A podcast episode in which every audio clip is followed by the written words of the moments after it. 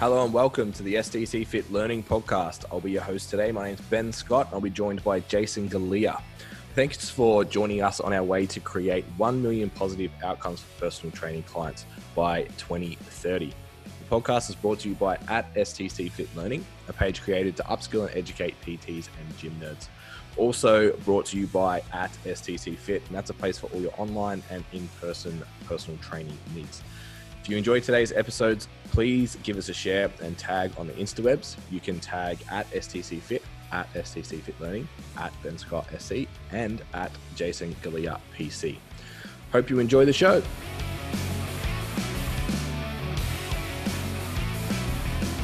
What's up, Jason? Everything, Ben. Everything. Nah, I'm lying. Nothing. Nothing. We haven't done anything for a while. Yeah, it's been. Uh, have we, I feel like we haven't podcasted in a, in a little while as well. Yeah, because the girls did one. Yeah. So I think we've just had one week off. Oh, really? Yeah, it feels like ages, but maybe Yeah. that's because we're uh, incarcerated. Yeah. It feels, it feels so long. having having our prison yard walks around the lake. I haven't done my my yard time yet. My workouts. our daily yard time around the boardwalk boulevard. Set set your stopwatch. Sixty minutes and not a single minute more. Yeah, and only once. So for those that don't know, we're on uh, stage four restrictions in Victoria, in metropolitan Melbourne. So Mhm. we're limited one hour of exercise a day outside, and all other things are pretty much banned unless it involves food, medicine, Yeah. or some form of like allied health or general practicing. And you're not allowed. You're not allowed to be f- more than five kilometers from your house. Oh yeah, yes, that's it. Yeah. So we, we And- also have a perimeter. Jason lives about five point three kilometers from my house, so we've been meeting halfway for our night of our sixty minutes of exercise while wearing a mask and social distancing because we're responsible. yeah, and we're not allowed to be outside past the eight p.m. Yeah, that's right. At home, We'll get in trouble. We'll get in trouble. Get in, we'll get even more trouble. What's the fine? Is like two grand now?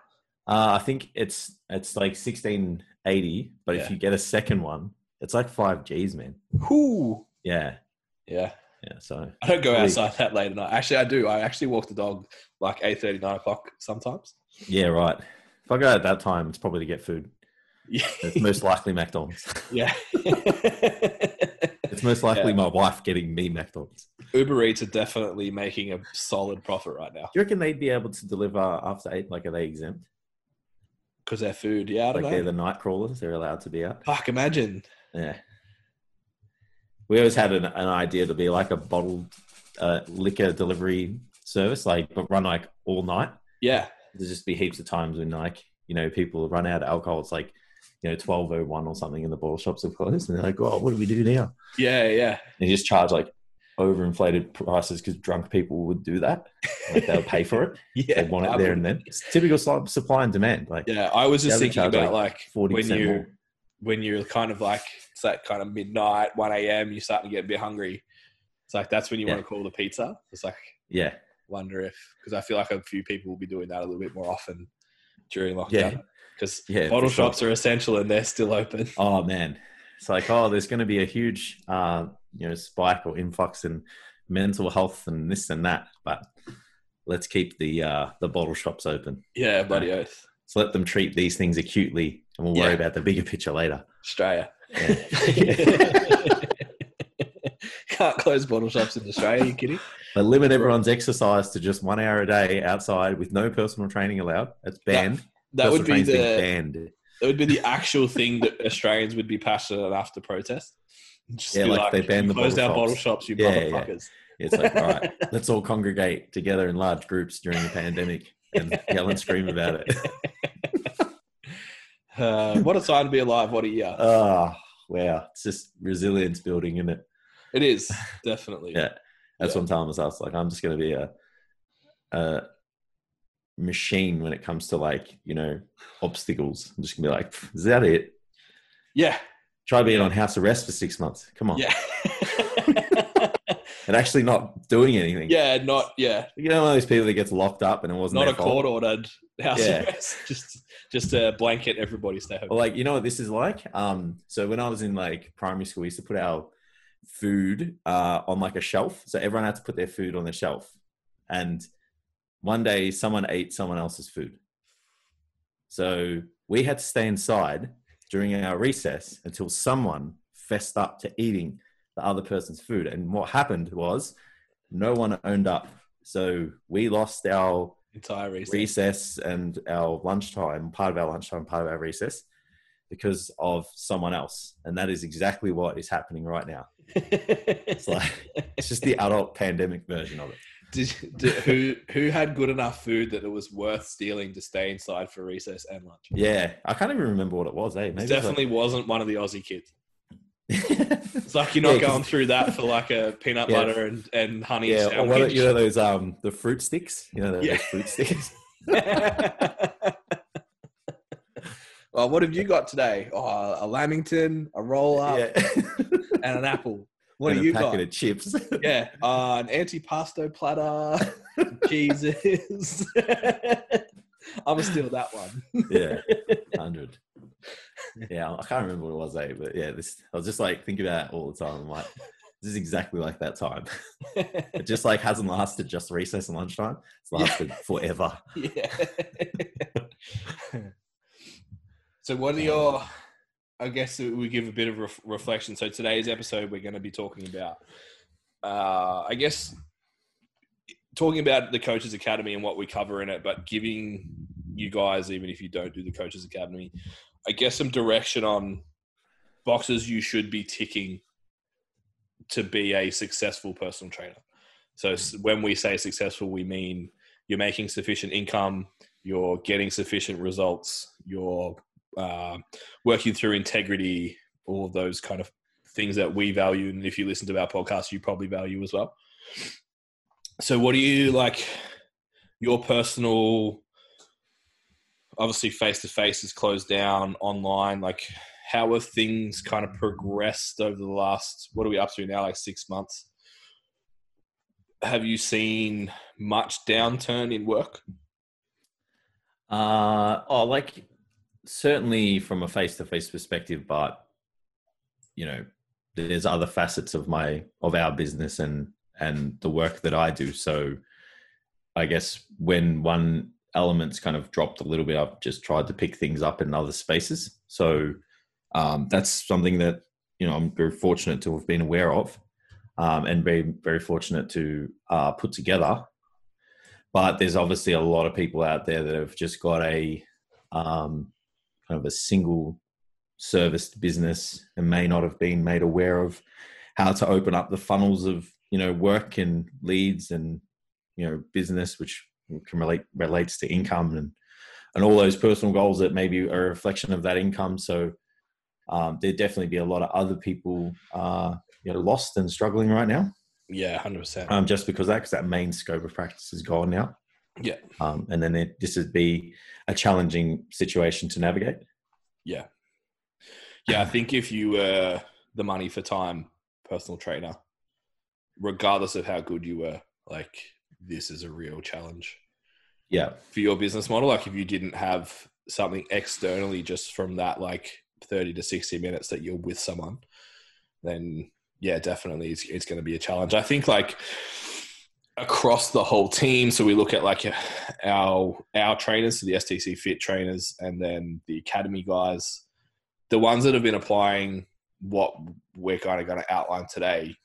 Um, some of them, because gym rent's gone away, are actually probably doing better off financially because they've kind of moved Yeah. everyone online and picked up Mm. online quite strongly. So a few of them have actually, yeah, improved. Um, a lot of them have been really dynamic in terms of like, like you said, like face to face has gone down. So where can I put my energy? How can I grow or change my business for when things do reopen? Um, we've obviously dealt with a few people too that have that have kind of let fear kind of overwhelm them as well, uh, Yeah. which is totally understandable. Uh, I think like you and I have both had periods where it's like I just need to put my hand in the sand for a little bit and I'll I'll be back. just give me Yeah. a week. Yeah. Um, so yeah, it's been really interesting to watch and just speaking to people across social media and and all of that. Like how different people have been affected and how they've applied themselves. Yeah, I think um, it's probably easy to let a situation like this. Well, it's easy to throw in the towel in a situation like this, um, and it's easy to lose focus as well. So I think that you know, for a lot of those business owners and personal trainers, or just anyone that's had their main scope of practice banned uh, for six weeks minimum, uh, they they need to you know just try and recalibrate the lens and just see what they can you know focus on in the next six weeks, either just at a personal level or um, at a business level, or you know even try as along with um, taking care of their clients because they should be doing that anyway, even if the they're not seeing them directly. Um, and sometimes it's just having people to lean on, um, which is an important thing to to do, rather than just you know trying to navigate this space by yourself because yeah. it's just such an emotional landscape. It's just way too easy to just hide um, and just like think that it will get better later. Yeah. And you know, a lot of people will probably do that and come out and be the same. Um, but it's a tremendous opportunity to have a think about what are some things that you could potentially do to come out and be even better, mm-hmm. um, and just take advantage of a little bit of time that we're a lot of time that we're probably never going to get ever again. So yeah, that's the other thing to to think about. What you touched on in terms of like who's around you is huge. Like thinking about just myself, like if I didn't have a team to answer to and clients to answer to, like definitely, definitely easy to drop the ball. Yes. It's like, oh, I'm just gonna train and watch Netflix all day today. It's like, oh, that's maybe not what you need to do. yeah. Um, yeah. So having those a little bit of accountability. We had a discussion this week around like timelines on on certain things of like a little bit of peer pressure, expectations, accountability mm. is sometimes a really really good thing. Yeah. Um, it's trying to manage that with that overwhelm, like that seesaw of like pushing to your limits a little bit, but not overshooting too much that you bury yourself and then want to run away because it's too much and you feel like you're failing. Yeah, I think most things should have a deadline or they just get pushed out. Like you and yeah. I know more than anyone that that's the case. Yeah. So I think, you know, having some accountability and always setting a deadline with something just, you know, makes the likelihood of achieving that out, that task or whatever it is, uh, yeah. you know, much greater. Yeah, and I think that deadline being with somebody else, so being accountable to somebody else on that deadline is yeah valuable. Yeah, yeah, same as you know why people hire coaches, even people are like you know highly proficient trainees and trainers themselves, and they're just you know this day accountability is that having to say to someone else, I I didn't do this because I either was just not I couldn't be fucked or you know whatever. It's like yeah. you know um, it's a it's an important thing to be to report back to somebody because you just get in your own head and you can just justify why you shouldn't have done something. Yeah, and just sit there and tell yourself whatever you want to hear, and you and you'll go, yeah, you know what, that's exactly why I didn't do that this week. It's okay. Yeah, it's self love. No, next thing, no, nothing gets done, yeah. and that's if that's important to you, getting shit done, then um, yeah, yeah, you definitely need to have some accountability. Yeah. So where we start with the academy is obviously where I would assume pretty much everything is going to start always is with mindset and getting your head in the right spot. So, like you, I guess, introduced the growth mindset. Uh, I think we've always just naturally kind of gravitated to that way of thinking, uh, yeah. but you found a great resource in terms of it having it articulated really simply and explained, so you can be more aware of it yeah, um, through the Carol Dweck book. What um, what like stood out in that to you that made you kind of go like, all right, our our team and everyone we kind of work with needs to see and hear this. Well, I think the best thing about the book itself is it um, articulates the message in different settings, so you can use it for um, an, an athlete's point of view. You can use it for an education point of view. You can use it in a business point of view, and um, how it reflects to uh, the culture of your business, for example, as well. So, from that perspective, I was like, well, everyone obviously should read this book. Um, and how I think for you and I, especially like working with so many people and so many different uh, landscapes like coaching, uh, coaches, our own team, uh, even together as a like a directors uh, on a directors level uh, and representing a business, uh, we needed to understand how to like how our coaches, our trainers in the academy, our clients, and each other kind of understand like talk to each other, like or talk to ourselves.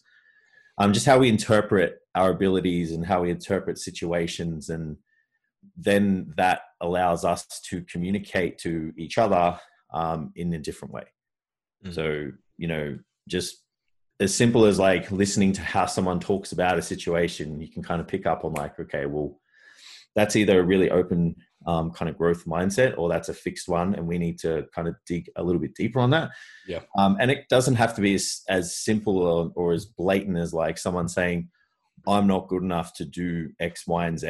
It can just be something really simple like, um, you know, just general body language about something, or you know, they're just dragging their feet when it comes to hitting a deadline or something along those lines. And you know, because you know that these things are, are around, then you know you can start to to tackle them in, in different situations. So yeah, I think that was probably the biggest standout thing um, for for us and for myself. And I was like, well, we we all do this, or you and I send and, and Michael send the message that this is the way we should operate um, yep.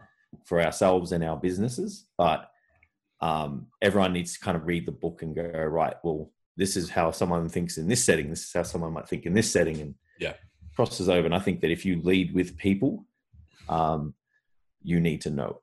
So coaches yep. definitely need to know and be aware of it. Mm. Yeah, I think one of the biggest ones is like the the blame on external factors is probably one of the the most common we would see on a day to day basis with personal trainers. Yes, like oh, it's because of the shutdowns, or it's because like gym rent's too expensive, or the gym doesn't give me enough leads, or like those types of things are like the probably the most common fixed mindset attitudes that we see. And then seeing being able to get people to kind of flip that into that.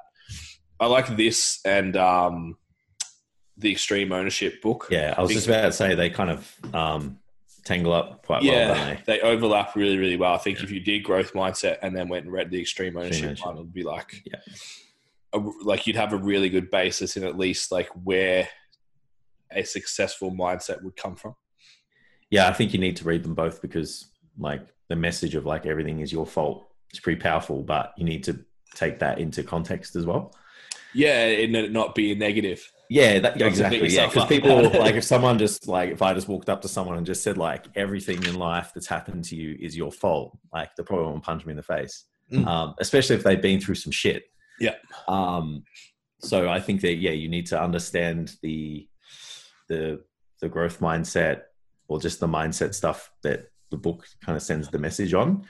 Yeah. And then read the ownership, extreme ownership, and go right. Well, I have so much more control than I actually think I do. Yeah. Um, and then that, and that's what we want. It's just like, how can you take advantage of, or how do you perceive um, situations, um, even like now, and what are you going to do about it? Is the is the biggest thing. Like, there's a lot of people that are going to do nothing, and there's a lot of people that because it because it's fucked and they can't do anything, and you know those are the things that come into their head. And then there's other people saying, well, because I can't do this, I'm going to go and do this, and yeah. I'm going to go and do that and that's a, a much better way of approaching the situation yeah definitely so the other ones that we have in the in the mindset stuff is obviously goal setting which is one that no one does well enough um, no one puts enough time into like hmm. ask people where you're going to be three five years from now and it's like uh... yeah um, so yeah, I think putting a lot of value into that and revisiting it really, really frequently as well. Like we have it all in the, the all a lot of this upcoming stuff in the one tracker. So it's like you, the first thing that you see when you log in is your goals. And it's like if they've changed, change them. If the situations change, change them. Um, but they like they can be fluid, but they're always present. I think yeah, and I think most important um, thing with goals. Goals get lost very quickly because we're not they're not in the forefront of our mind yeah. often enough. Um, it's like you know the vision board that we try and have our vision boards accessible in a lot of different spaces. So it is you know in the forefront of your mind of like what those things are that you're working towards that are important to you. Yeah. Um, and goal setting is the same. It's like and it's the same in coaching business wherever. It's like if you don't have them there it's like really hard to know what you're working towards um, and or what you're working towards in terms of the direct in direct relation to the goal. Yeah. Um, but sometimes achieving those goals represents something much greater, um, which is why you know we separate the goals into you know personal ones, um, training ones, business ones, because sometimes one is a reflection of the other, like we spoke about during the week in the in the last call um, in the academy. So giving yourself a daily or weekly reminder of what they are super super important. Yeah. Yeah, and I think identifying all those three things as well. Like we obviously have training goals in there because we work with personal trainers who typically like training. Yeah. And a lot of them are athletes in themselves. So it's like if you want to be a national level athlete, for example, then that's going to impact how much you can work. Or if yeah. you want to take eight weeks off a year in your personal life, then that's going to impact how your business needs to be structured. So they yeah. all overlap and flip flop between each other as well. So it's important to not just be like, yeah, my business goal is this. It's like, yeah, make sure you're ticking your personal goals as well. Yeah, definitely. Uh, from there, this is one that doesn't get taught and should get taught basically ever, let alone in personal training. Yeah, I was going to say, I feel like you should get taught this in like high school. yeah, and that's just how to budget properly. Yeah, yeah, even just finances in general. Like no one understands loans, interest rates, interest, yeah, money, um, and then yeah, budgeting, yeah. Uh, as well. And then from a business perspective as well, like it should be set up in a in a. There's obviously multiple ways to set up, but should, something should be set up yeah. And it should be a constant from the start. And it's probably something that my business especially suffered with at the start. It's just like money just came in from everywhere and it just never went anywhere either. Like it just went in and I didn't know where it was going and I had nothing set for X. And, you know, I, I can't remember. Someone asked me, like, you know, well, how much money would you spend on your business or are you prepared to spend on your business? And I was like, I couldn't even fucking tell you. Like, you know what I mean? I, I don't know. I never yeah. thought about it. I never yeah. thought about it. And I didn't know what my expenses were. And I mean, sure, I was living at home with mum, life was good, whatever. But it's like, either way, that should have been set up from the start. And yeah. um, I only really got it together, um, was it five, seven years ago or something? So it was three years of that for that where I was just living like a cowboy. um, and it was, it was amazing how like things weren't really that great in the first three years. So I think that it's a tremendous thing to know how to organize your funds. Yeah. Yeah. So what we've done is is like so I probably three, four years ago read the Scott Pape book, kind of rolled that system out. So he has the bucket system in there, rolled that out to the guys. And I found like a lot of the guys starting out, the way the bucket system's set up is kind of based on having a salary. And if you if your expenses sometimes outweighed your income was like really, really fucking scary to look at. Um, so a lot of PTs that were like coming through, it wasn't really working for them. So we, we've kind of just manipulated it a little bit. Um, like personally, I've used it to pay off a shit ton of personal debt, travel, and kind of be in a much better financial position now than I've ever been without income really changing that much. It's just like hmm. using it better. Um, but I think like if you look across the board and you speak to other people, like all the I used to be a PT, which is like everyone, and it's like when you narrow it down, most of them left because of some kind of financial reason. Yeah, and I think that sometimes the motivating factor to pick up the phone and go through the process of getting lead generation and clients is knowing what your overheads are and what how you got to meet them. Yeah. Like once I once I got a mortgage and bought the house, um, I my business went into overdrive because my internal motivation went up because my commitment to my life increased because yeah. I've got a house and I need to pay that and the bank doesn't really care if I'm not making money because I'm being a lazy piece of shit, not picking the phone up because I'm scared and yeah, whatever. Like I'll be scared when the bank wants to take my house. Yeah. So like the people like offering them personal training didn't scare me anymore. I'm more scared of not paying my mortgage than I am of someone saying no on the phone. A hundred percent. So um, I think that if a lot of people kind of know that that process and like kind of just I guess come to terms with money. So I think that a lot of people have their interpretation of what money is and what it represents is very different. And it took me a couple of years to talk about it in a comfortable manner and And I never really spoke about how much money I had, and I thought that was a normal thing, and I didn't want to tell people when I had none, and because Yeah. I thought that was a reflection of me, and I'm a piece of shit if I had no money. Mhm. Um, but now it's just like it's just the a currency we exchange for goods um, and services, and something. It's a commodity that we need to live, um, and that's it. So it's a heartbeat of our business. So I'm, I'm Yeah. gonna go and say that. I think everyone you talk to is like, oh, I had a bad experience and the, the gym didn't give me leads, for example. It's like, okay, so full rent came in and you didn't have enough business, so you left. Or like people, the, the number one time to leave, I think within the Goodlife model as an example is like February. It's like summer happens and then everyone gives three months notice because they didn't have any money put aside and things slowed down. Um, if you have a think about the mass exodus of personal trainers right now, it's like not many people had money put away for a rainy day. If you didn't qualify for JobKeeper, you're, and you're not in a very good spot. It's like, well, I'm I'm out. Like I've got to go do something else. Yeah. Um, so I think yeah, just having a system in place that allows, like, we're probably in a position now. We've been around long enough. We've got a client base that's pretty solid. But those first like one, two, three years, it's up and down. Like it's there's no there's no like sugarcoating that. You're gonna have peaks and troughs throughout the year, Yeah. based on seasons, based on uncontrollable stuff, based on you fucking up when you drop the ball with clients sometimes, and you have five people walk out, and you're like, oh shit, what am I doing wrong? Yeah. um, like it's going to happen and you've just got to have these systems in place to mitigate those risks like we we are self-employed we run our own businesses we need to take responsibility for that Yeah. All this stuff's predicated on work ethic. It's just that you can channel it into the places that matter. yeah That's Yeah. you know, it's no different hiring a good coach. Same thing. It's like you can go and do fucking Bosu ball curls, or you can come over here and get strong and get jacked. Like just doing norm the, the the good shit that, that we know works. Yeah. Yeah. Yeah. so once we've got uh, mindset in place like then we move on to the business stuff. Like a lot of people come into the academy and they're like i want to learn programming i want to learn nutrition i want to learn whatever um, which we cover and we'll talk about that later but it's really hard to deliver good programming and good nutrition and good service without a business structure that facilitates it.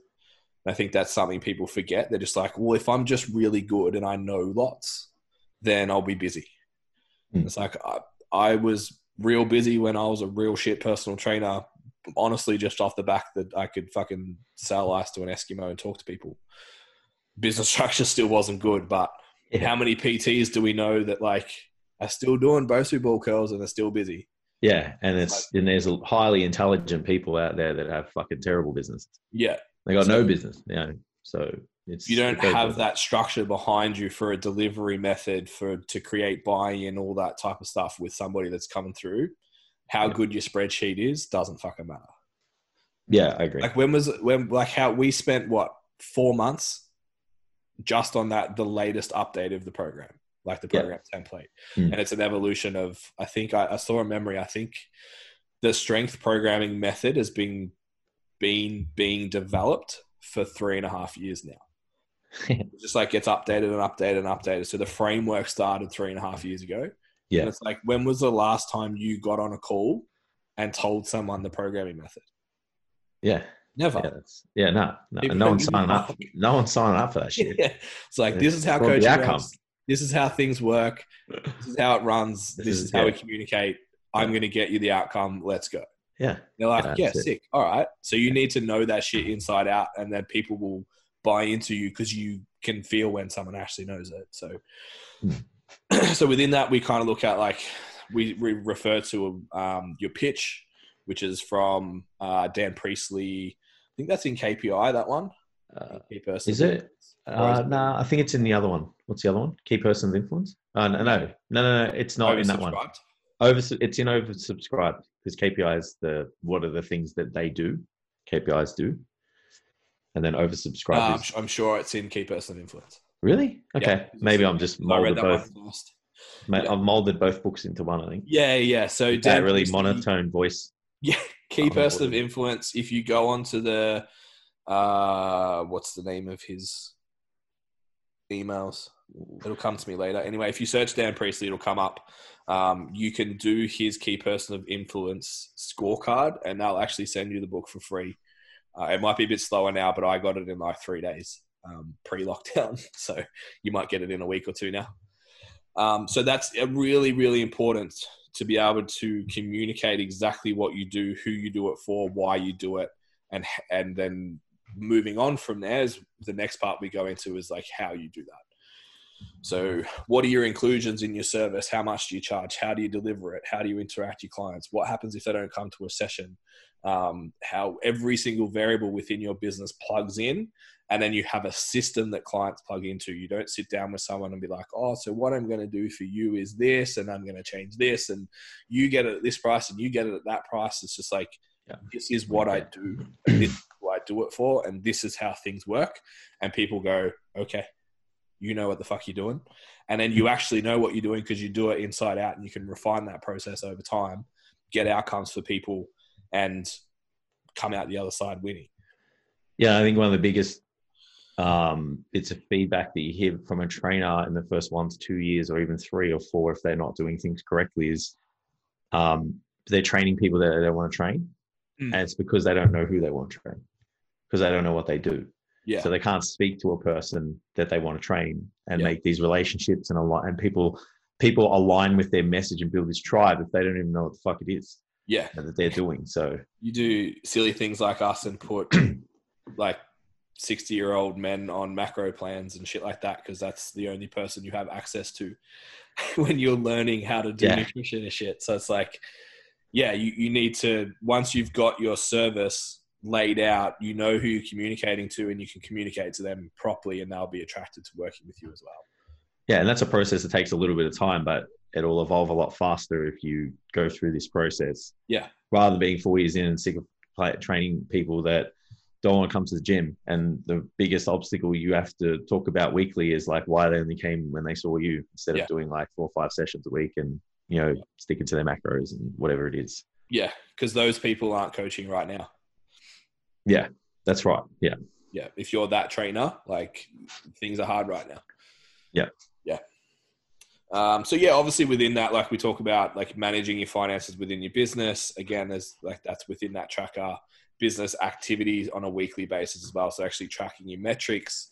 What is your uh, if you're using Instagram, how many DMs do you need to send to get an appointment? How many appointments do you need to get a sale? How many phone calls do you need to make? How many presentations do you need to make? And then looking at all of those ratios and being like, okay, I'm really shit on the phone. I need to fix that. Yeah. I'm really shit at selling. I need to fix that.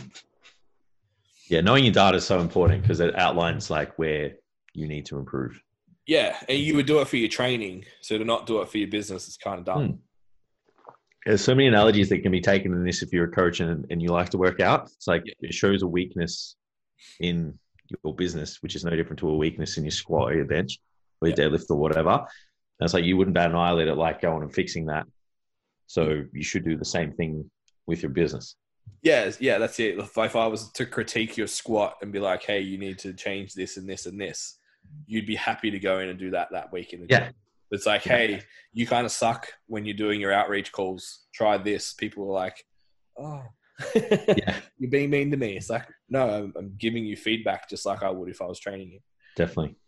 Um, so then, obviously, from there, we actually need to learn to sell effectively. So that's going to be one of those metrics that we need to look at. Yeah. Um, so like initial consults, face to face and online. Obviously, mm. the sales process is a little bit different. Typically, face to face, you'll have one, two, three kind of sessions with them. You're face to face. You can see them move. You can do things a little bit differently. Whereas online, usually it's like one session, it's a consult, and then you're telling them what you want. However, online, you're getting a much more targeted audience generally, and they know a lot more about you before they get there. So both of those things means that the approach is slightly different to how you do that. So yeah. making sure you understand those things. Yeah, and just having a consistent procedure, like it's practice. You know, yeah. it's like we want you guys to have a system to practice the system. So you do something a hundred times, the process is done a hundred times, and from the first time to the hundredth time, you're significantly better. So when you sit down with this, whoever it is on the other side, um, whether it's face to face or online, it's like you're so good at delivering your product and helping this person um, that that confidence, which is a major element in the clients getting buy into your service Yeah. um, is just so high. They can just see it and feel it. Yeah. Yeah, the confidence that you present it all with is is paramount, hey. Yeah. Yeah. Even just like like we talked about, like from a buy-in standpoint. Uh, I was talking about this on that, the Instagram live. Um, I can't remember the name of the show. Uh, oh, Last Chance U, it is on um, Oh, is that the? Uh, there's a few of them. Yeah. There's like one Yeah. about football. There's one about cheerleading. yeah, potentially. Yeah, Yeah. yeah. Yeah. Yeah. Um, so yeah, the NFL one is like this is like crazy ass coach that's like from Compton, out in the middle of like middle of nowhere in the in the um, east of USA somewhere. It's just like heaps of kids that are just like, if you don't do the right thing while you're here, your scholarships for college and stuff are gone. But they're freak athletes. They're just kind of shitty at school. yeah. And he says like coaching at that level doesn't really matter. It's just like it doesn't matter what play you run. If you can get a kid to believe in you enough, they'll run through whoever is in front of them, and the playbook doesn't matter. So it's kind of like that with coaching as well. Like you can fuck some stuff up when you're a new coach and like, Yeah. things right, but if you have buy-in and consistency over time, and the the person you're working with believes what you're telling them and they execute it, man, the job's ninety percent done. Yeah. I agree. Yeah. And there's always going to be times when you guys are going to collaboratively come together and go, "Oh, this didn't work." Yeah, But that only happens if you get that buy-in. Yeah, because if you don't, they're kind of like working against you. It's like they've hired you and you're responsible for everything. You're not a collaboratively working team. Um, so yeah, talking about going online as well, which like we're a big proponent of, of like the hybrid model. So you should have things running through an online system, even if you're doing face to face, just because it provides better value for the client. Like Yeah. depending on the clientele that you're working with, we get pushback a little bit if you work with like middle aged to elderly that you get pushback. But I don't know. I work with that age group as well. We've got coaches that work with that age group, and we don't really get any feedback that it's that much of uh, an issue. I think it's something that the coach thinks, and then it like becomes a self fulfilling prophecy because you're like, oh, or would it be okay if like we had your program on your phone? And like when it's delivered like that, it's like, uh, nah, can we just like have one written down? That would be nice. Yeah. It's like, no, no, no, that's not the process. That's not my system. It's Yeah. cool. So your program will come through Google Sheets or like Excel or whatever. Yeah. Um, we'll check in once a week. We'll use this modality. Bang, bang, bang, bang, bang. This is my system. Um, Yeah. I think then- being consistent with that system is so important. yeah, yeah. Because ima- fuck, imagine having thirty people doing things all different. Nightmare. Nah, man. Like you can make a regressed and progressed version of the system, but the system's the system. It's Yeah. the same thing. It's just the details different. I just don't. It just gets way too messy when so many people doing so much different shit. Yeah, hundred percent. And it's like I understand people like the pushback to that is like, oh, I just want to help everyone. It's Mm. like, well, will you help them better If they did by things your way, trying to customize everything to them Yeah. and bending over backwards for them, or will you help them better if you have a system that you know works, and then you're you're flexible in your ability to coach Mm. that person within that model of principles via the methods that you use. Yeah, like people hide you like for a reason. It's like your Mm. it's your business. It's your it's your ship to run. So like command that and stand by it. Like don't let someone come in and you know, like a captain wouldn't let someone else walk into his ship and go, "Hey, we're we're you know sailing the ship this way." It's like, no, Yeah. man, this is how we do it. It's how Yeah. I do it. Like Yeah. it's the same concept. It's like you don't have to be a dick about it, but it's like you need to be like, "This is how I do things." It's like help me help you by getting me this, this, this, and this, and Yeah. doing it in this manner. Yeah. Yeah. So online stuff, the other thing to consider is just like you need. I think you need to have a niche if you're going to try and go online. I don't think you Yeah. can be a Gen Pop. You can, I guess, but fuck, it's competitive. Um, Yeah. like you, you're competing against like Chris Hemsworth's fucking free program and shit. Michelle Yeah. Bridges, all of those type of things. Like you need to have something that you're really good at. Hmm.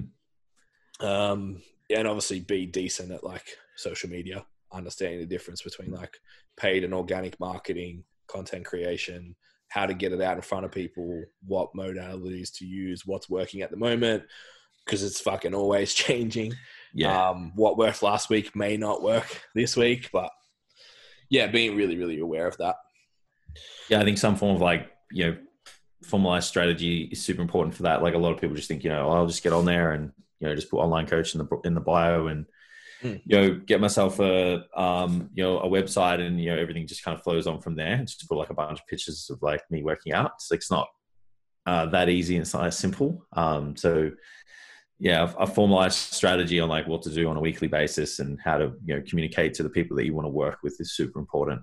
Yeah. Something that people are definitely missing the mark on. If it was all, if it was that easy, every single personal trainer would be living in Bali. Even the ones that are living in Bali, arguably, probably aren't doing too well either. I'm probably faking it, but yeah. yeah, yeah. That's why they're living in Bali. I can live in fucking Bali too, with like come on, make. Yeah. like I live in in like you know what's that? Is it Vol? Oh, I'm gonna fuck this up. There's like four clues or whatever. Is it like Sydney? Isn't that like the richest suburb in the country? Oh, really? Yeah. Okay. Yeah, I don't know. I think the median price is fucking nearly like ten million dollars. Some shit. Like my wife was telling me about it when I went to we went to Sydney at the start of the year. We went to this restaurant that's not far from there, and she's yeah. just like, "Yeah, this is one of the most expensive, if not the most expensive suburb in um, in Australia." Yeah. Yeah. It's crazy. Anyway, if they're living there, they're killing. or they're just paying rent. Yeah. Yeah. They're sleeping on someone's couch pretending they live yeah, there. Yeah. Yeah. Yeah. They're just hiding Airbnb for a week and just took a lot of photos. Absolute inspo. Here we are in like huts in Phillip Island with a couch that barely two of us can fit oh, on. it's like two fucking sardines in a can, a very small can. that couch was not meant yeah. for like two humans that wear size XL. Yeah, and not to sit on for a prolonged period of time. yeah, that was a great little spot to like go and explore Phillip Island. Mm. Less so to lock yourself inside for seven days and work. Yeah, and just work. Yeah, even the, even the table's too small. Yeah, not a productive. it's like now the checklist to go away for a work week is internet, internet, um, and a big working table and a good couch. Yeah, and a good kitchen. Yeah, has to have. You had to go buy a fry pan as well. Remember? Yeah, yeah, yeah. And we're eating out of um, we're eating out of salad serving bowls. and if your dad doesn't come, then we have to have one that has a dishwasher. Yeah. Thanks, Dad. Yeah. Uh, so from there, where we go uh, is, is, the practical stuff. So if you guys have followed us for a bit, you probably will have seen like our squat, bench, and deadlift um, progression regression model. So for the squat, for example, like starting at squatting to a bench, uh, air squats, goblet squats, uh, front rack or counterbalance squat, front rack squat, front squat, or high bar squat, low bar squat, all the way through. So like how to assess where someone's up to up to what their competency level is within that movement, how to assess it, how to cue it, how to position it, uh, reference lines, where to look, what to look for, which I think like it's something you don't get taught in your course. It's like this is what a squat looks like. Awesome. This squat doesn't look like that. Now what do I do? Yeah. yeah like and even even having the um like the the high bar or the low bar back squat as like the only thing that people should be working towards. Mm. So it's like, oh, okay, so you've set up and down off a off a bench. Let's chuck a bar. let's chuck a bar on your back. That's the next thing to do from there. Yeah, yeah. You squatted so corner depth. Let's add more weight. Good job. Yeah, yeah, yeah, yeah. I think it's uh, super valuable to know all of these squat variations and how to progress someone from you know X to well, sorry A to B. Yeah. Um, and do it in a manner where the person can progress safely, still get results, um, and then when you get them into a situation where you know they've got a decent amount of weight on their back, if that's if their goal permits it or they need to do it, yeah. um, you know they can do it. The high, it's highly likely that they'll be able to achieve it um, with as little setbacks as, uh, as possible. Yeah, yeah. I think like the goal when I sat down to write these modules was like, how do you take a total beginner that maybe hasn't moved in 15 years and take them from squatting from a bench all the way through to an intermediate strength level that someone that could probably go to a novice or even sanctioned powerlifting competition. Yeah. Like that's the progression length and everything that's in between there to be able to move that person throughout that whole sequence um, is what I've tried to, I guess, articulate within those modules. Yeah, and what that what the progression regression model eradicates is the the circles that can only go in the circle hole. So if you only train if you're if you're a person that only has a circle hole, you can only train circles. Um, what it does is allows you to train anybody.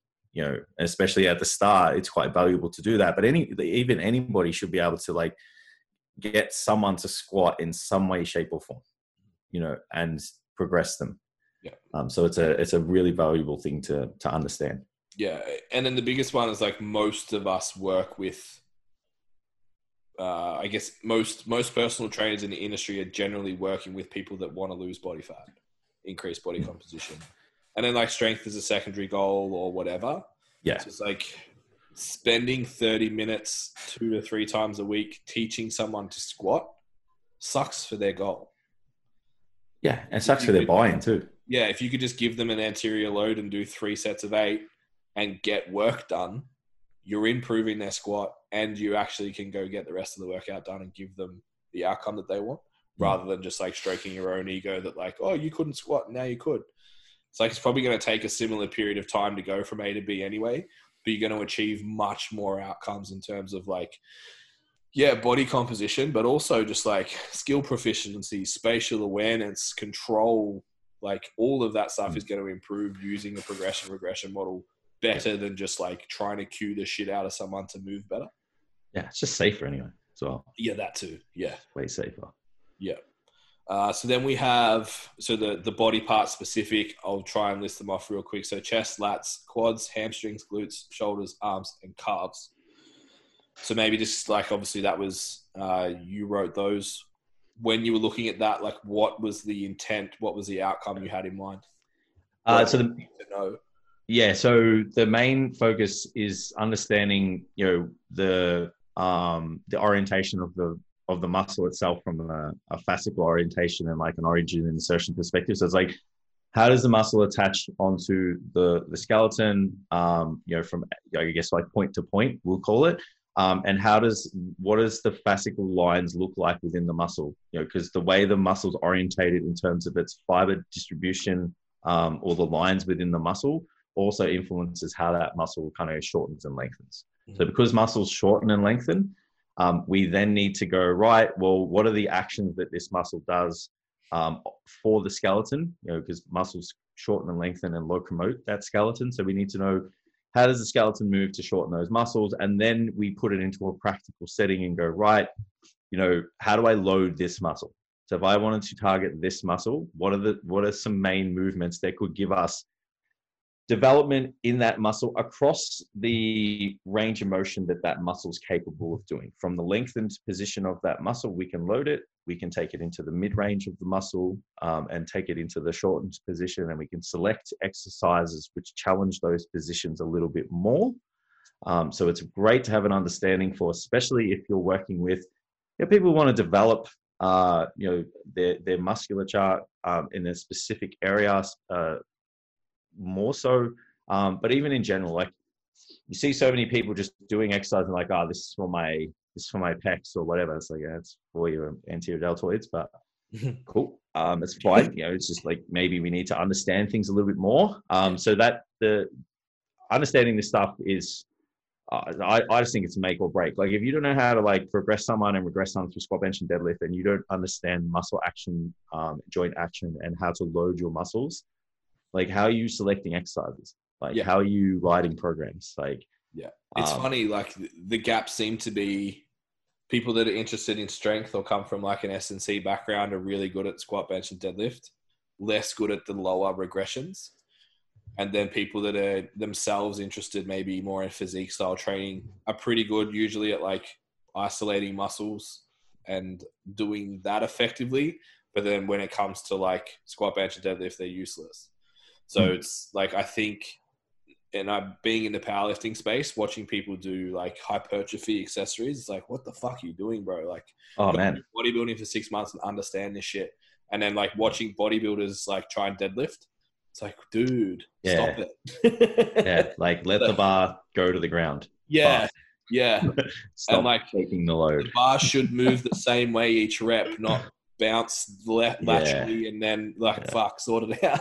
Yeah, yeah. But even um like obviously looking at things through a strength lens myself and hearing the words like oh we're going to look at isolating the pec we're going to look at um understanding origin insertion and all that type of stuff and how to load tissue it's like i think a lot of strength coaches maybe just kind of brush that off a little bit but i think like the the, the video that stands out the most to me is the the bulgarian split squat video that we've got up on instagram um, that's in obviously in the content in the full version is just like where you put your front foot, then where you drive your knee, and where you place your hip can change that movement five times.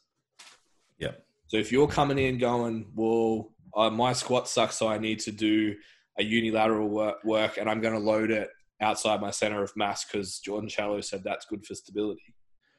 It's like that's cool, but what are you actually loading?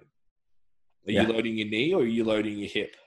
How are Hmm. you loading it? What position are you getting into the bot into at the bottom? What's your dorsiflexion like? What's your hip angle like? All of those things actually matter to getting that exercise to do the job that you want it to do. And then the job might be, I want to build big fucking glutes. So it's like you actually need to know what position you need to be in to load those. I think that's that's I think even if you're not into physique, understanding that shit is so important. yeah, I, I really think that this should be done straight off the bat. They should have this understanding, but unfortunately, it doesn't go into that much level of detail. It's like kind of you know push pull leg, um, you know, general fitness stuff, which is fine. Um, you know, give them the key pass to get into the gate and whatever. Um, but the first thing you guys should be doing after that is just like this stuff. Yeah. Like, how do I get really good at those planes of motion? And how do I, I need to understand muscles. I need to understand what they do and how they act. Yeah. And I need to understand how to load them. Yeah, I think if, if we were in the PT industry 15 years ago when like gym floor staff existed, that would be unit one. Yeah. Like, Yeah. Here's how to move. But it, the, the reality of things right now is like you've got 12 weeks to make money. So you need to have a business structure and stuff done Yeah. and be doing this at the same time. Otherwise, it's going to be like you're going to be pushing shit uphill. Yep. so yeah, from there we kind of change gears pretty abruptly and go into like coaching. So like we were saying, buy-in, uh, being able to communicate, all of those types of things. So like telling someone, hey, you actually can't get under a barbell. That's not you're not there yet.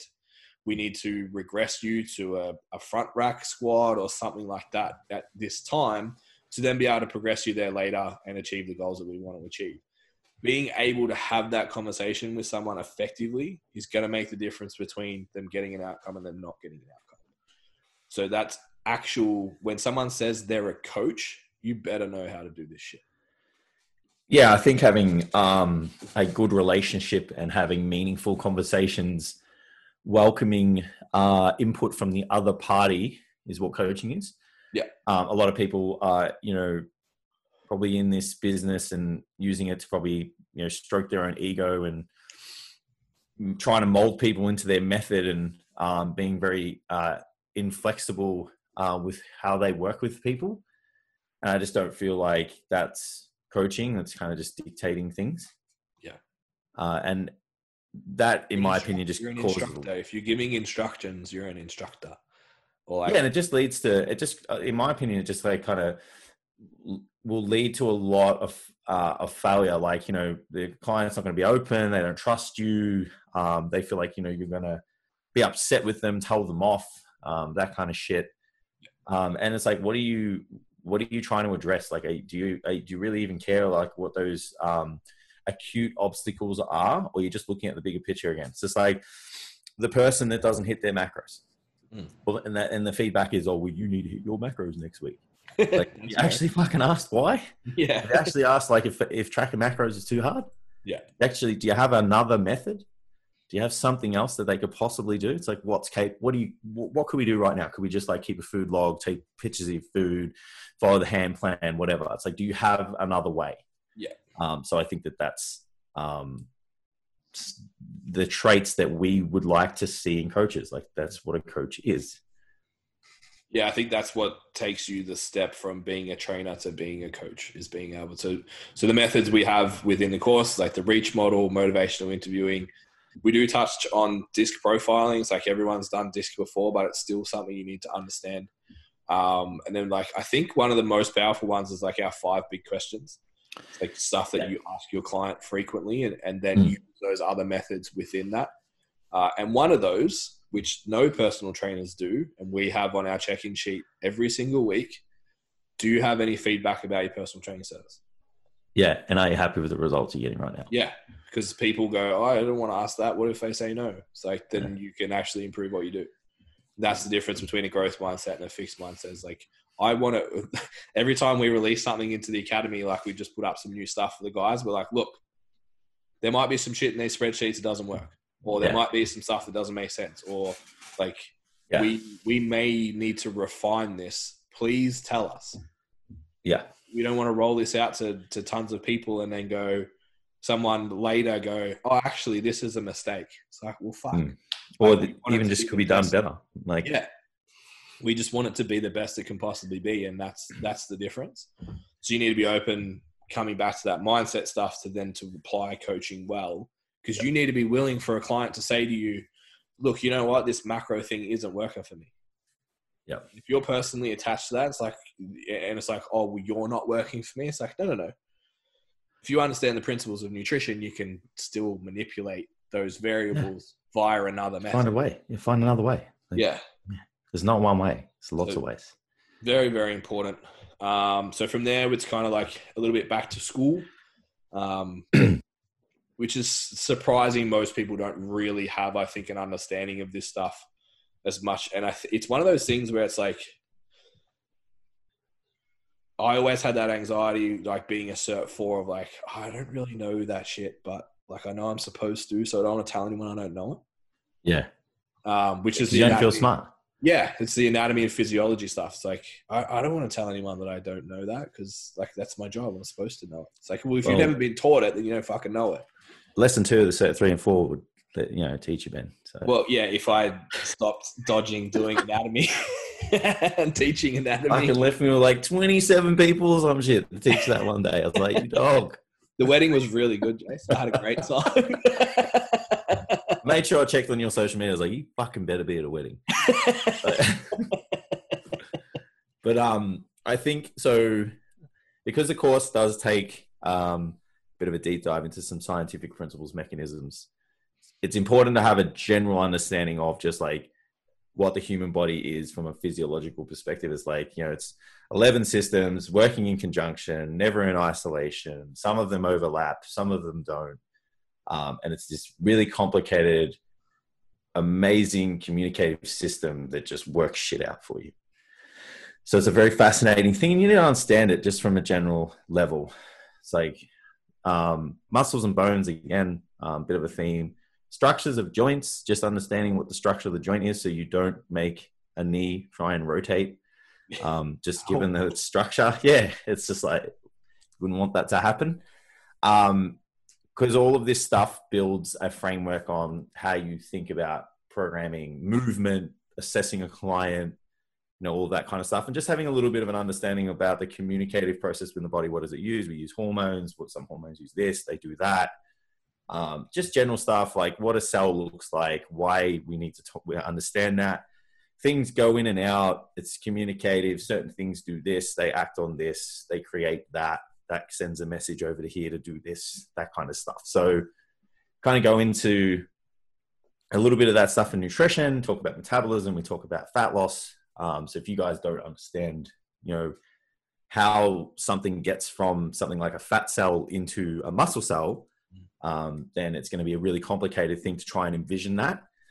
And then all of a sudden you start believing, you know, like wraps and fucking teas burn fat when it's like an energy deficit that's you know increasing stress and it's extracting fat out of the cell and you know, it has a binding protein that takes it to wherever it needs to go, kind of thing. So yeah, yeah, I think it's really valuable because, like, like you said, the next step from where we go here is, I guess, the fundamentals series. So we have fundamentals of nutrition, Yep. which starts with fundamentals and then goes into principles and then programming um, with case studies. And we have some stuff from a seminar that we did in there as well in terms of like Q and A. It's, it's super in depth that nutrition module. Like, Mm.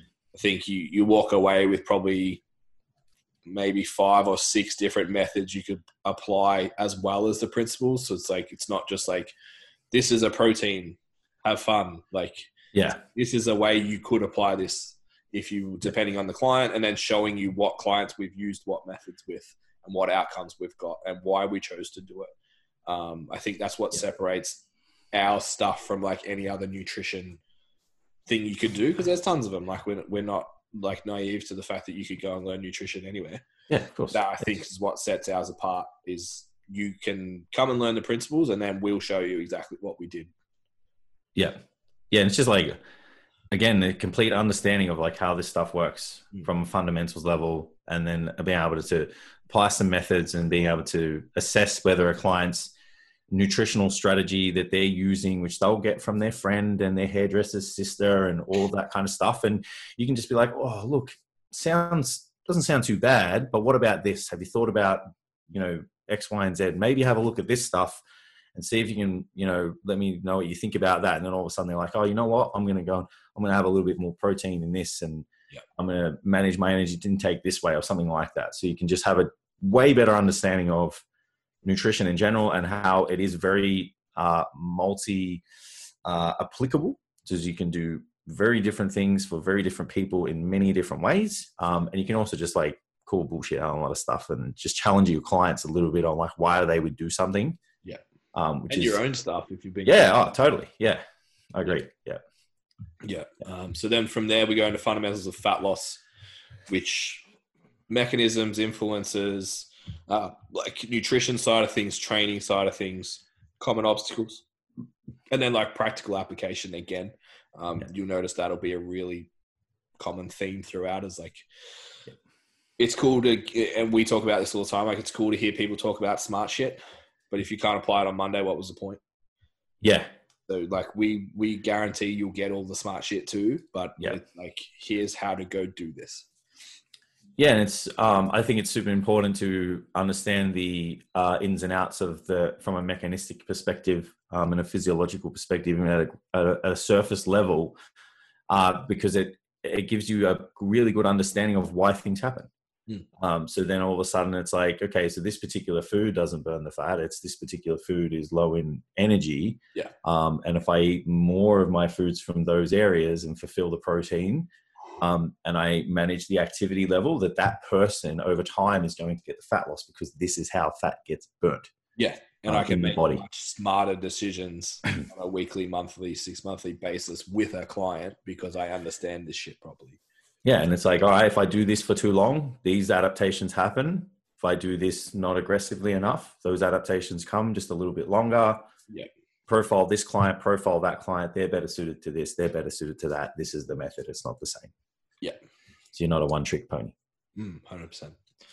Uh, so then we go into strength. So the, again, the goal here is to just understand how we get stronger. Yeah. This is like what's actually going on within the body.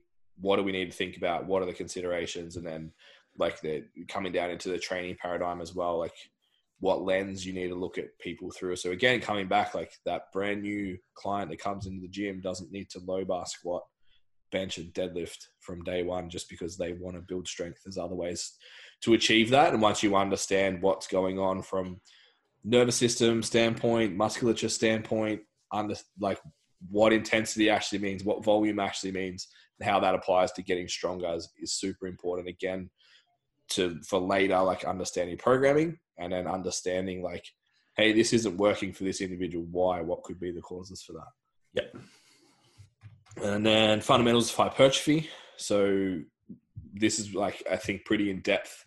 Mine goes pretty in depth. The strength one, sorry, goes pretty in depth into like nervous system and understanding what loads will cause different adaptations and stuff like that. And then yours is really in depth in terms of like what's happening in the muscle. Yeah, so this will give you a great understanding of like muscle structure.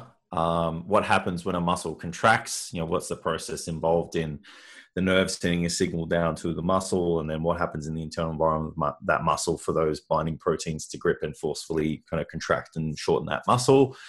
Uh, give you an understanding of characteristics of muscle fibers. Um, you know, how do we how do we influence these muscles uh, via resistance? What are the relationships we're working with? Force, velocity, size principle, uh, length, tension relationship, and how do they actually uh, come out in a practical setting for us to get a good understanding of that. Talking about meta- mechanisms of hypertrophy, because you guys would have heard them all in the space mechanical tension, muscle damage, metabolic stress, like what they are. Give you guys a little bit of a framework on like what's um, a, probably a more of an influence on hypertrophy than some of the others. Um, and then you know other notable factors that increase you know cross sectional area of muscle, genetics, training age, uh, biological sex, you know, those kind of things. So again, you've got all of these, an understanding of all of these concepts and go, okay, so now we're going to take this into a practical setting and apply them to a program for a client. So from there, we're into actually programming this stuff now that now that we have an understanding of the fundamentals. Um, so we're to move into programming. So first, I guess it's it's more fundamentals, understanding like SAID principle, SRA curves, progressive overload, what they mean, how they're applied, introducing a recovery score, so being able to assess a client and what their work capacity is likely to be based on a myriad of factors. Um, then going into the, the strength specific programming method, so looking at starting volume, exercise types, volume applications, exercise selection, how to periodize microcycles, frequency, mesocycle periodization, actually build a program. Again, like just take all of this stuff because there's it's a it can be a complex system. We make you do it the complex way and then give you the cheat sheet, um, which is the the spreadsheet that works all the figures out for you. But you need to understand how we get to that first. Yeah. Um, and then it's like, yeah, build the program. Now, how do we actually track results? Because this is all great. It's the from what I've been able to put together over the last, like I said, three and a half years, it's the most educated guess I can get to without just being wrong. Yeah. like if you take it any further than this, it's like that's you, you not you don't know if that's going to work. Um, and then getting to a revolt, results review and actually knowing, okay, if I get a positive result, what does that mean?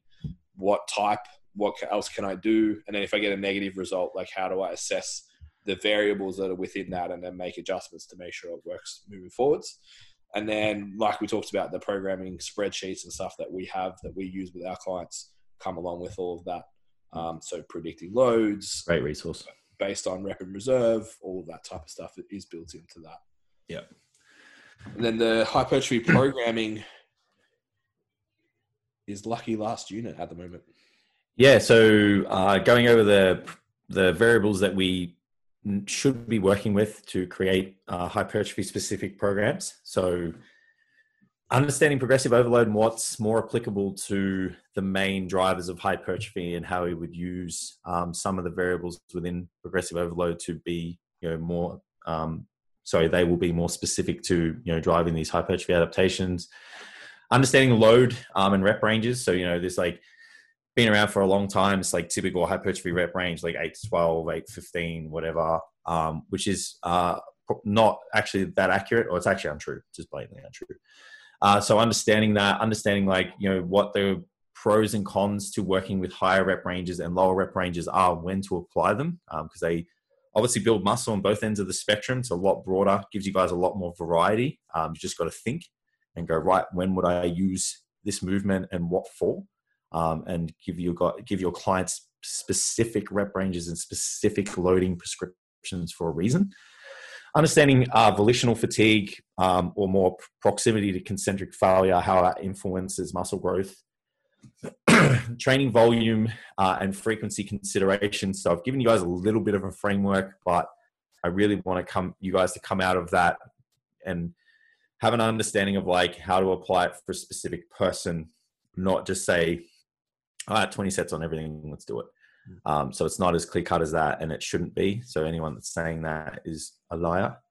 Um, rest periods, how important they are, do they change? exercise selection, um, again, framework, some movements are better than others. Exercise order does inf- uh, influence, uh, you know, the, I guess, the hypertrophic stimulus you can apply on a muscle um, in a muscle group. So the order does um, influence that based on like fatigue. Um, so that's quite important to know because your order can influence your results. Tempo, how valuable is it? How invaluable is it? You have to read the content because I'm not going to tell you. Mm-hmm. How would we periodize for hypertrophy? It's a little bit different. Um, so we can guys a couple of methods there as well. So all of this stuff you'll be able to come together and go right. I'm going to write this program for this particular person for this particular reason. Um, yep. Apply these volume considerations and boom. Yeah, very hypertrophy specific program for them. Yeah, yeah. So I guess a little bit of rundown of how the course itself works is basically you have an initial 12 weeks um, as a minimum, where you have a weekly call with Jason and I, a, group call with other coaches as well, so you can bounce ideas and learn off their questions, interact with them, and meet them and network. Then, obviously, everything we just talked about is through our online education portal. Everything's in written and video form, so you can learn all that. You get all our resources, all our trackers, um, spreadsheets, uh, programming templates, anything that we use in our business, you get uh, all included. Then after initial 12 weeks, you can choose to stay, which I think we have about a 90% retention rate at the moment in terms of people wanting to stay in those calls on a weekly basis. Because that, all this stuff that we talked about today is like why you want to come and do the course to learn. But then once you get in those calls and start bouncing off direct ideas, and like Jason and I talk about all the time, like going to seminars and stuff, and like, I just want to fucking ask that question. And sometimes you don't get the opportunity. So we're giving you guys the opportunity every week to ask about anything that we've just mentioned specifically to a, a client, to yourself, to to a situation, whatever's going on. Um, particularly at the moment, being able to ride out, I guess, what's going on right now. So um, it, has been a, a, really cool thing to see that grow and be as important as it is to the guys outside of the content. Our sort of view of this right now is like everything we've just talked about will put you in the top we said five, but I, like honestly, I think it's probably close to the top three. Yeah, um, if not already top one percent of personal trainers like around right now. Um, if you can master all of this stuff, you're an, at an elite level. Like you're running a really elite business, you're providing elite service, you're getting elite results, you're doing really, really well, and your place in the industry is there as long as you want it to be. Yeah, from there, just I guess so. Uh, you can you will gain access to the course for 12 months, regardless if you stay after those initial 12 weeks, and we'll be continually adding and refining and stuff the content as we go. So a few things that we're looking at, like as a as to build onto this, is we're going to go a little bit deeper now into the business side of things. So working with people that have executed all this and are doing really really well. Now they need to start thinking about like GST, work cover, um, different income streams, all of the, putting on other people, all of these types of things where we start to like really go to the next level uh, within our industry. Uh, understanding return on investment in terms of like courses, uh, marketing, all of that type of stuff. Taking another step in terms of hypertrophy. So we're giving you the basics of what you know to be able to write good programs going to the next level and actually being able to understand muscle physiology and stuff really, really deeply and understanding how all that works. You guys will have seen um, and heard us talk about like movement assessments and my articles and stuff that are coming out. That's going to formulate a system that'll be the goal is to be able to look at any movement, assess it, figure out what's going on, and then intervene. So that's going to be really exciting as well. So instead of just like looking at stuff going, mm, it doesn't quite look right, but I'm not 100% sure to fi- how to fix it. I'll just regress it. It's like when we regress, we can pinpoint, right, that's a hip issue. We need to do this, this, and this to fix that. Um, so that'll be evolving. More movement prep stuff, which we've already put together. Um, so that'll be out really soon, and just in terms of like what you could do in terms of testing and then intervention pre-workout based on what your testing outcomes will be. What else we got in here? Comp prep for physique and powerlifting. Uh, we're expanding our mindset stuff. Amy's putting that together for us. And then also just like vetting info. So learning how to read studies and follow people online and stuff and know who's actually talking shit and who's legit. uh, and being able to put all those together. So they're things that we're working on in the background that'll get added over the next probably six months. Um, that'll build on top of this course. But if you finish this inside 12 weeks, I don't believe you. Yeah. Basically, like you, you, just haven't applied it properly and you haven't put enough time into it. Yeah. Yeah. Yeah. Anything else to add, mate? No, it's been a great evolution of a of an idea um, and it's only going to get better. And so we're we're just super motivated to and committed to delivering this course and helping raise the standard for all the personal trainers out there who want to be better and who want to last. Yeah, really why we get into this. So if that's you, then Yeah. you need to hit us in the DMs. yeah. We Um, look forward to this call every week so much. Yeah, it's the best. conversations are unreal.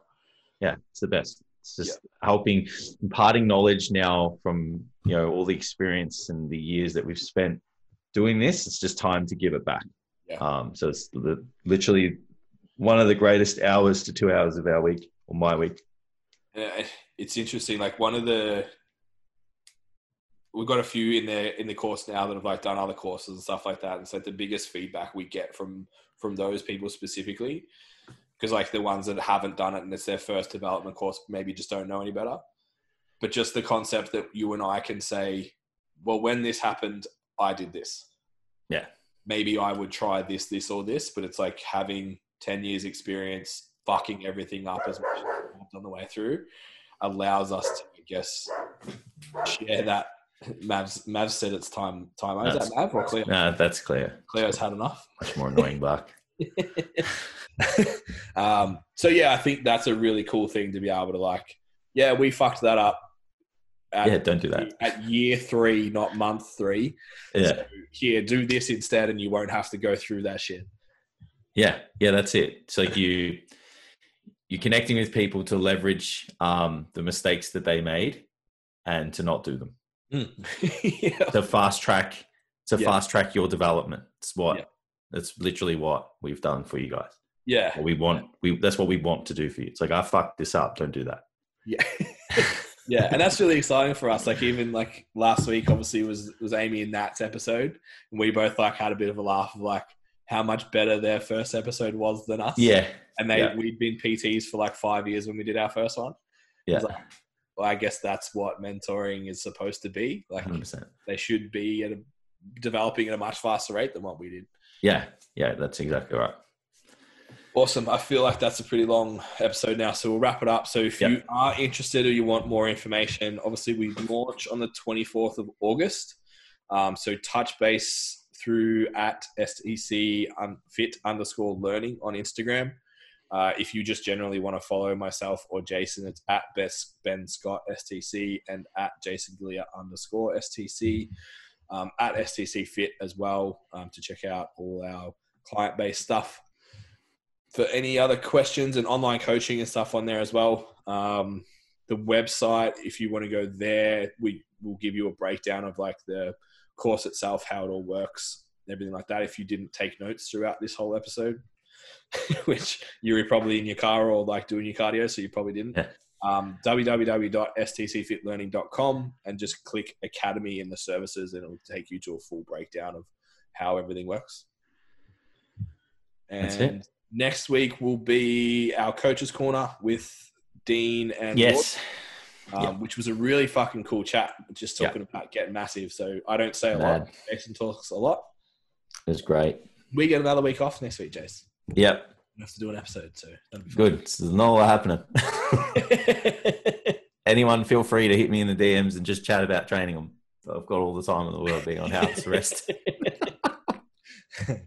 All right. Thank you very much for listening, guys. See you guys. Put it up. Yep. Thank you. Share, share, share. Bye. Bye.